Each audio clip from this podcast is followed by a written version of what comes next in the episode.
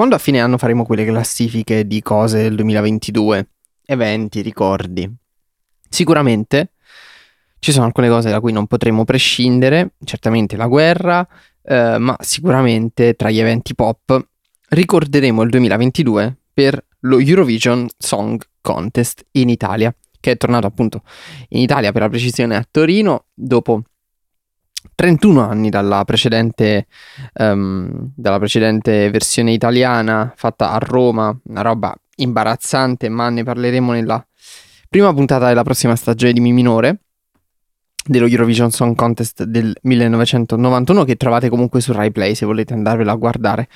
Um, lo Eurovision è diventato uno spettacolo pop credibile. È stata una trasformazione lenta che è avvenuta durante gli anni.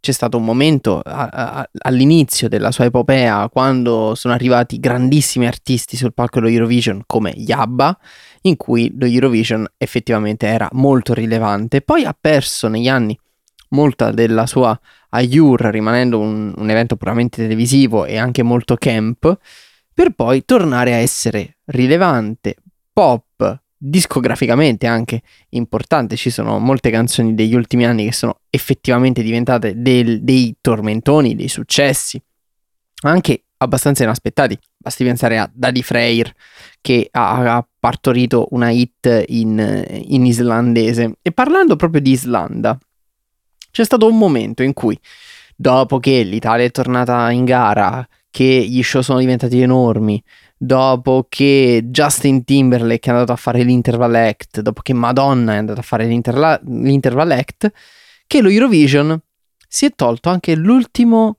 peso, ovvero il fatto di essere un evento, come dire, camp, allegro, colorato, danzereccio, un po' zarro, ma di prendersi troppo sul serio. E come ha fatto? Ha deciso deliberatamente di prendersi in giro.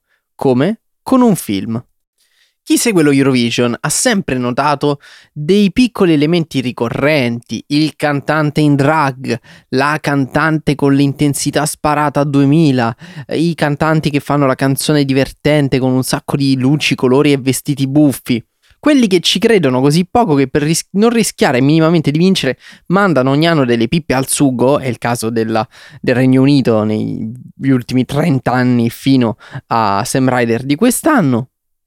Tutte queste cose sono un po' il bello dello Eurovision, sono quello che ogni anno ci aspettiamo dal palco europeo per eccellenza.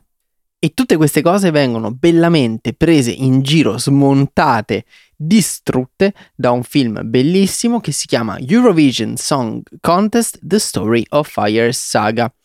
È una parodia dello Eurovision Song Contest, ma come sentite dal titolo, nel titolo c'è proprio Eurovision Song Contest perché è tutto ufficiale, cioè è stato licenziato dallo Eurovision, è stato girato durante lo Eurovision Song Contest del 2019 e nasce dal fatto che il protagonista, l'autore del film, Will Farrell, quello scemo di Will, Farrell, è sposato con una donna islandese. L'Islanda è uno di quei paesi dove lo Eurovision è vissuto e sentito praticamente come la finale dei mondiali per mille. E proprio in Islanda inizia la storia di questa band sfigatissima, i Fire Saga, che fin da piccoli sognano di andare allo Eurovision Song Contest, fanno dei piccoli concerti nei piccoli locali di questa cittadina che si chiama Husavik. Questi due, un po' per errore, un po' per errore, vengono spediti alla selezione nazionale dei gruppi per lo Eurovision Song Contest e con tragedie varie ed eventuali finiscono per partecipare e rappresentare l'Islanda allo Eurovision Song Contest, fondamentalmente perché l'Islanda non vuole vincere lo Eurovision Song Contest per evitare di organizzarlo l'anno successivo. Lo stile comico è quello a cui ci ha abituato Will Farrell, quindi scemo a livelli esaltanti, ma sempre con quella presa in giro di tutto e di tutti tutti senza esclusione di colpi. Quello che succede a uh, Will Ferrell e Rachel McAdams che interpreta Sigrid Eriksdottir, la, uh, appunto la, la, la, la, migliore amica e la compagna di band di Lars, che è il personaggio di Will Ferrell, veramente raggiunge livelli di assurdo totali.